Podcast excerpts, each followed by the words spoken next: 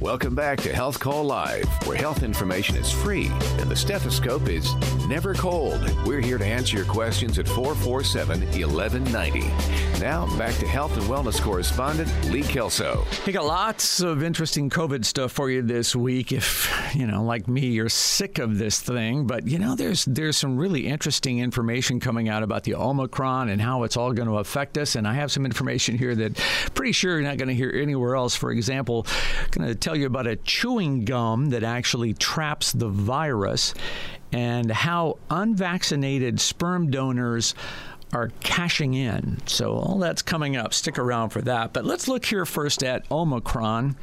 You know, it has the world's attention, and there is some good news around this thing, but Delta isn't done with this yet. And man, the evidence is all around us right here in Indiana. State of Michigan, they are on fire with COVID. Hospitals filling up. They've got a crisis up there, calling in the National Guard to help. And here in Indiana, we are now uh, back up to the numbers, man uh, the people in the hospital has been growing, and as of today, the state reports that there are over 2,800 people hospitalized in the state of Indiana with the Delta version of COVID. The peak that we had uh, back in uh, the, you know last last winter was 3,300. So listen, we're 500 people away from getting back to the peak. So Delta is not done with this yet, and Omicron is on the way. Already, it's in 22 states in the United States. It is probably here in Indiana, although, uh, you know, one of the problems here is the United States does a pretty poor job on sequencing these viruses. The number of viruses that we sequence is way below what happens elsewhere around the world, and how long it takes here, for whatever reason, is uh, very slow. So we don't really know how widespread Omicron is. What we do do know is so far, the cases that have been identified and studied by the CDC, the symptoms are not as bad. They are they're relatively mild cases. So that's a positive, right? The negative is this thing spreads much more quickly. Now, I know you've heard that. We now have some stats on that. The doubling time for Omicron in Europe is now two days. So every two days, the number of people showing up positive is doubling. And so, man, that is an exponential growth rate that we just did not see with Delta as bad as that was. So, as we're seeing this this sickness spread like wildfire, hospitals already jammed with Delta and other illnesses, we could be setting ourselves up for a, a big problem. So, amidst all of this, I, I pay a lot of attention to a guy named Dr. John Campbell. He is a British medical educator who's got daily updates on all of this. And he says, yes, so far, so far, Omicron is looking like it's a good news, bad news scenario. The Omicron cases proving to be mild not only in the United States, but also around the world. But in the weeks ahead, he says you're going to be hearing more about the virus having been attenuated. You'll hear that word. And that typically means it's it's less dangerous clinically. So listen to Dr. Campbell explain why and how. So what the virus wants to do is to reproduce as much as possible. And if it goes around killing people, it's going to reproduce less because if it kills someone, um, it's not going to carry on reproducing from that person. So it's natural that viruses do evolve to become milder. It looks like this process has been accelerated, as we saw yesterday when we said Omicron caught a cold.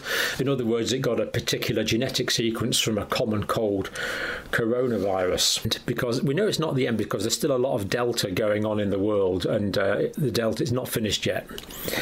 But but, I've said here, nor is it the end of the beginning, because I think we're past the beginning. We're past the end of the beginning, and I think really this this could well be the beginning of the end. So if you'll exclude, excuse the melodrama there, I think that's probably roughly where we're at. Okay, so that sounds kind of encouraging. He touched on the theory here that Omicron came about because someone infected with one of the four coronaviruses that are known to cause just the common cold we all get from time to time. Then they picked up COVID, and those two viruses blended, and so Omicron came away being able to spread more easily like the colds, but also seems to be less dangerous. And that is confirmed by Benjamin tenOever. He is a virologist at the New York University Langone Health, and he said this quote, I am not overly concerned about Omicron at all. All of the cases have been very mild, and I don't actually understand where all the hysteria is coming from. So that's a guy who's got the Omicron virus in his lab and is studying it. Well, the fear is that Omicron seems to be very good at infecting people who have natural immunity from a previous case of COVID, and even those who have been fully vaccinated. What's important here is that these Omicron breakthrough cases are not sending people to the ICU. In fact, the symptoms are heavy fatigue, headache, muscle aches for a few days, and then people say they feel just fine. What no one really knows here is what's going to happen when the 50% of Hoosiers who are not vaccinated get whacked with Omicron. So here's one possibility. It's widely predicted that Omicron is going to outcompete and take over from Delta probably about January, mid January or so in the United States. Now, we hope it continues to cause mild diseases in everyone, but since it's mild, you might never know you have COVID. So you just go on about your business and you spread the disease. So, what happens when it hits someone who has fading natural immunity or hasn't been vaxxed? We just don't know what impact that's going to be. The worst case scenario, highly vaccinated areas see hospital systems just get overwhelmed as you get this big wave of Omicron coming through. And even if only a small percentage of Omicron infections put people in the hospital, if it's spreading and doubling every two days, you get this big spike of cases, and now you got millions of people who all need a bed all at the same time. And if you have a heart attack, a stroke, or something like that, well, you see the problem. So, that may lead to another wave of emergency measures already happening overseas. The White House says, no, we're not going to shut down here, but gosh, you know, who knows? You're supposed to isolate for 10 days after a positive test, right? So if we get this big wave of Omicron that comes through and everybody gets infected and you're supposed to isolate for 10 days, even though there's not an official shutdown, who's going to be left to run your factory, your business, your office? Kind of curious to see what's going to happen there, right? Let that sink in for a moment. Another change with Omicron is it appears to be infecting more children. Kids have been pretty durable against Delta. So, what's different about Omicron? Well, one of the virologists I was studying in his lab is seeing Omicron seems to be getting better and better at binding to that ACE2 receptor and it's more capable of infecting other people with lower levels of ACE2. Now, how does that apply to kids? Children have fewer ACE2 receptors. So along comes a virus that is more easily attaching itself to that smaller number of ACE2 and wham, that kind of explains why we're seeing a large number of young children infected with Omicron in South Africa. Reasonable to expect that it's going to happen here and so these kids, even though they're not seriously ill, are picking up the virus, getting infected. They bring it home, and it spreads like crazy. So we've got, we just got to pay attention to this and be aware of what may be coming at us as over Omicron sweeps round. Now, when we come back, I'm going to tell you about a chewing gum that might help block the virus if it'll be on the market in time, and then also uh, we'll hear about a new way that you can get tested right here in Fort Wayne. It's free and it's relatively easy and it's quick, and that is all coming up up on the Health Call Live Radio Hour on WOWO. You're listening to Health Call Live, your regular Saturday morning appointment with healthcare professionals, where treatment is always painless and there's never a copay. Here's your host, health and wellness correspondent Lee Kelso. Okay, we've seen lots of interesting things coming out of this whole COVID mess we've been in, and, and one of them caught my attention, so I reached out and talked to a doctor at the University of Pennsylvania School of Dental Medicine. He's using a ACE2 technology to create a chewing gum that he thinks can fight COVID.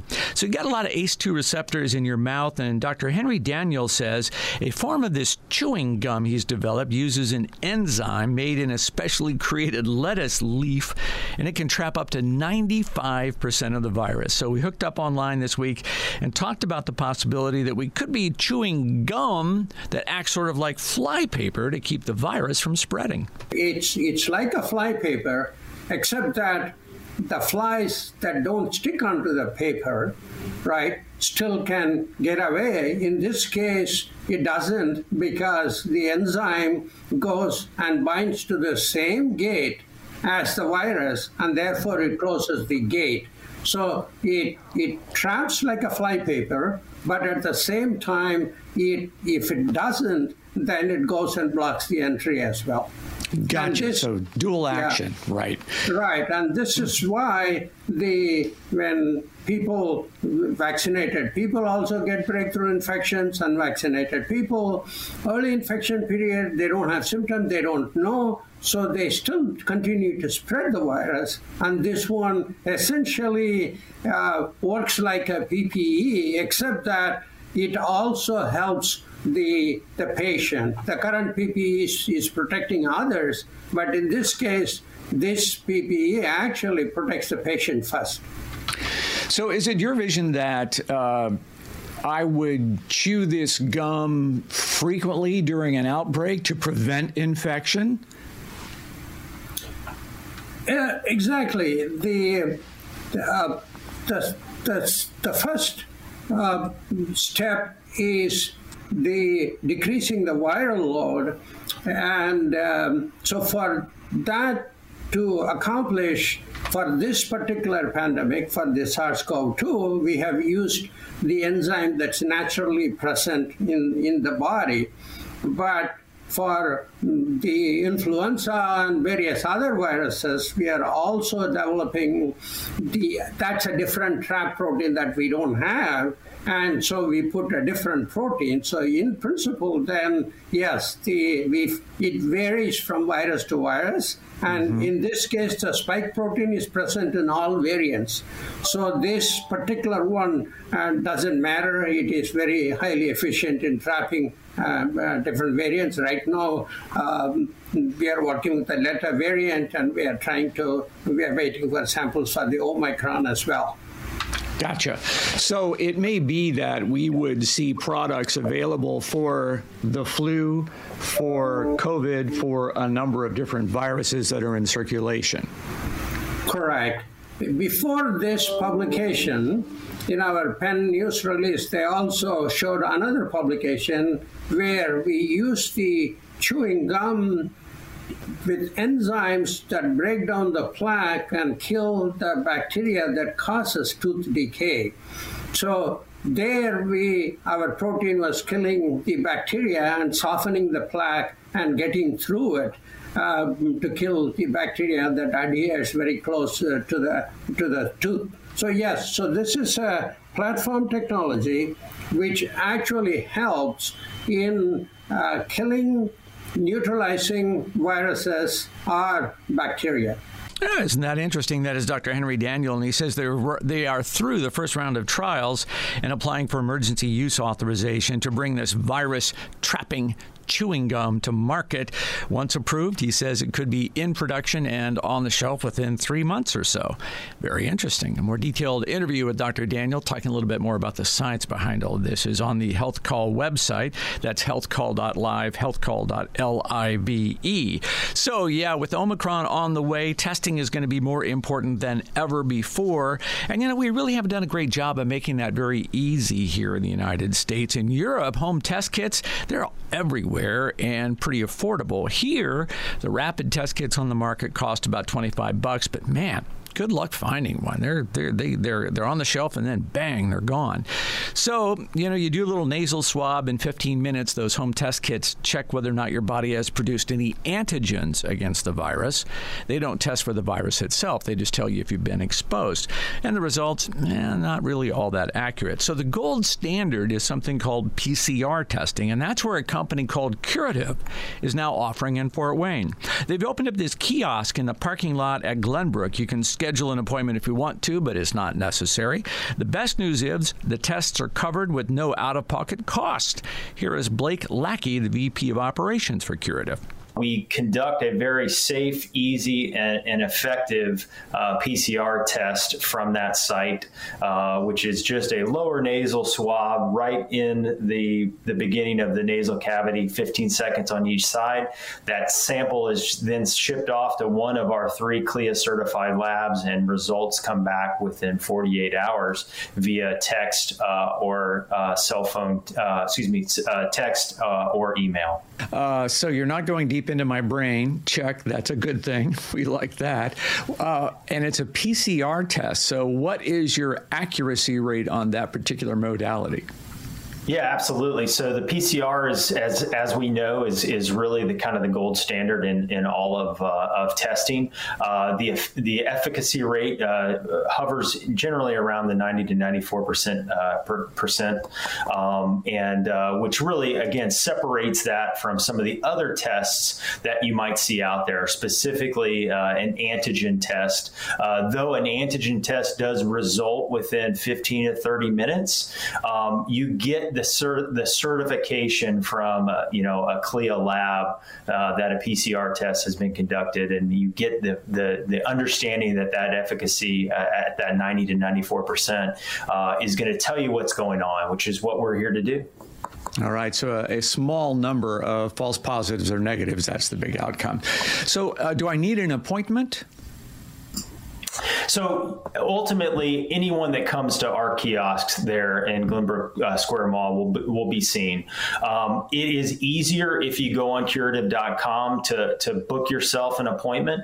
Uh, you're able to, to do that very easily from our scheduler, which is a web based scheduler online.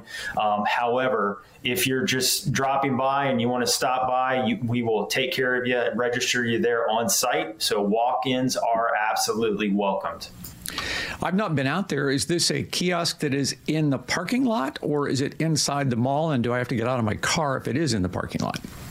It is in the parking lot, and you do have to get out of your car in order uh, to, to be tested. Uh, it is very easy, very safe, and very fast. Uh, the whole process could take you probably at the high end uh, 10 to 15 minutes.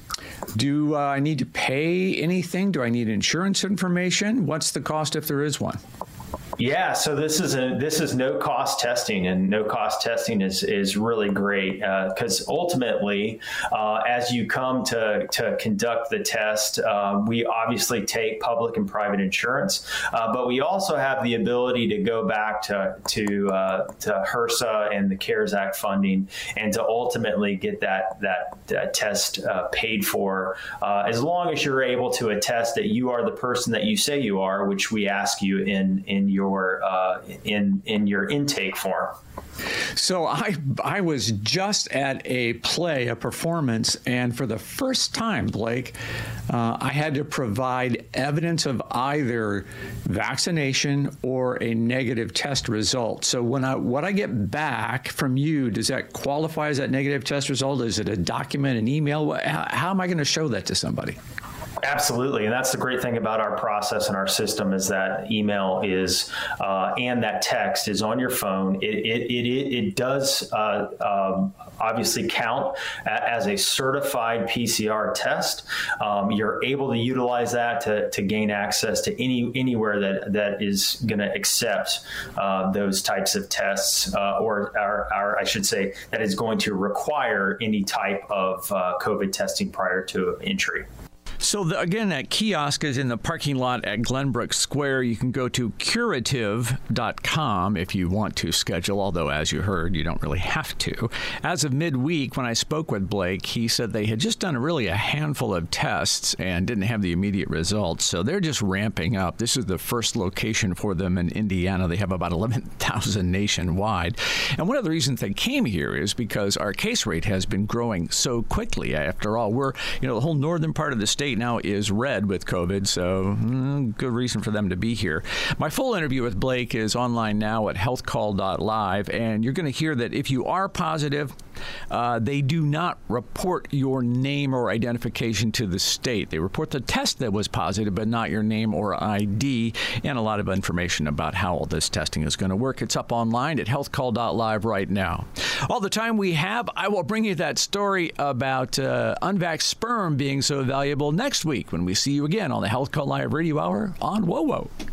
You've been listening to Health Call Live. Watch a recording of today's program on the Health Call Facebook page or on the web at www.healthcall.live. Drop us a line to recommend a guest or suggest a topic for a future broadcast. Join us next Saturday at 9 a.m. for another edition of Health Call Live on WOWO 1190 AM and 1075 FM.